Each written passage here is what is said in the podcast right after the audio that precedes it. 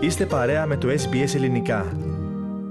Συμφωνία μεν, αλλά μετά τη σύνοδο των 27 κρατών μελών της Ευρωπαϊκής Ένωσης, ο πρόεδρος του Ευρωπαϊκού Συμβουλίου, Σαρλ Μισελ, ανακοίνωσε μέσω Twitter πως επιτεύθηκε συμφωνία για την επιβολή εμπάργκο στο ρωσικό πετρέλαιο.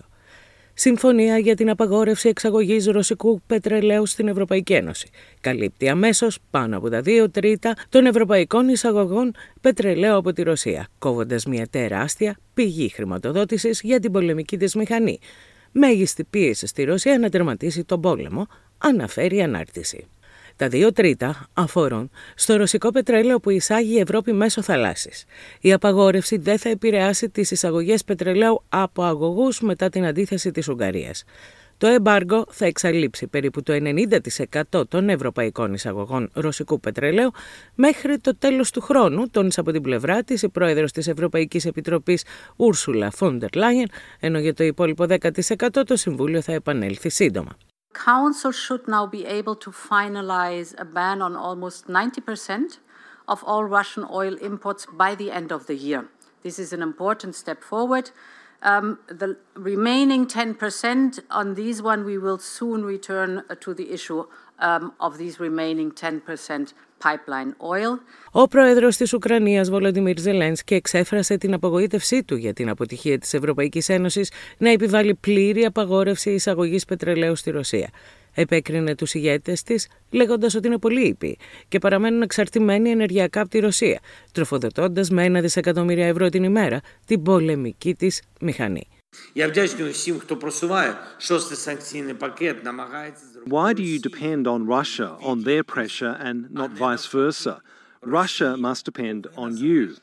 Why can Russia still earn almost a billion euros a day by selling energy resources?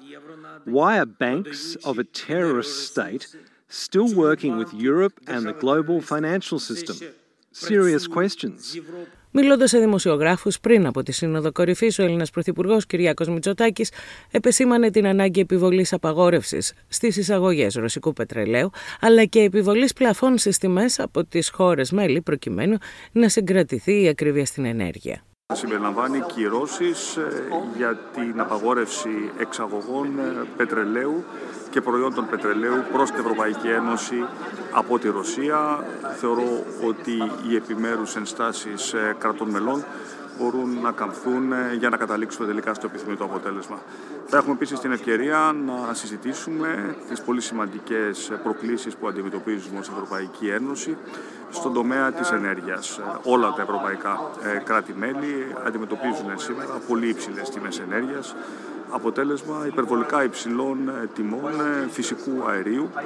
Τιμές οι οποίες, όπως έχω πει πολλές φορές, δεν δικαιολογούνται από τους νόμους της προσφοράς και της ζήτησης. Γι' αυτό και είναι σημαντικό να επαναφέρουμε την συζήτηση για ένα πλαφόν στη χοντρική τιμή φυσικού αερίου, ώστε με αυτόν τον τρόπο να μπορέσουμε να συμπαρασύρουμε προς τα κάτω συνολικά τις τιμές ενέργειας και φυσικά τις τιμές ηλεκτρικής ενέργειας. Στόχος της Ευρώπης παραμένει η μηδενική εξάρτηση από τη ρωσική ενέργεια, δήλωσε η πρόεδρος του Ευρωπαϊκού Κοινοβουλίου Ρομπέρτα Μετσόλα. Needs uh, to remain to disentangle ourselves from Russian energy. In, in essence, we should not be uh, the ones to blink. However, and while I understand uh, uh the realities facing different countries, there is equally a limit to how much flexibility we can allow without losing credibility vis-à-vis our populations and the rest of the world from within the EU and from outside the EU.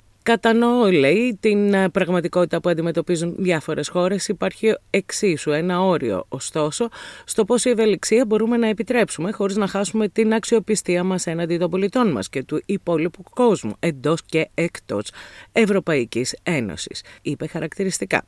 Το Ευρωπαϊκό Συμβούλιο συμφώνησε παράλληλα να παρασχεθεί στην Ουκρανία έκτακτη οικονομική βοήθεια ύψους 9 δισεκατομμυρίων ευρώ.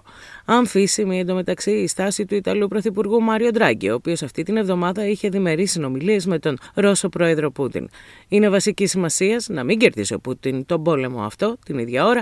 Πρέπει να αναρωτηθούμε αν μπορεί να είναι χρήσιμο να αναπτύξουμε διάλογο μαζί του, είπε στις Βρυξέλλες ο Ιταλός Πρωθυπουργός. Κάντε like, μοιραστείτε, σχολιάστε, ακολουθήστε μας στο Facebook στο SBS Greek.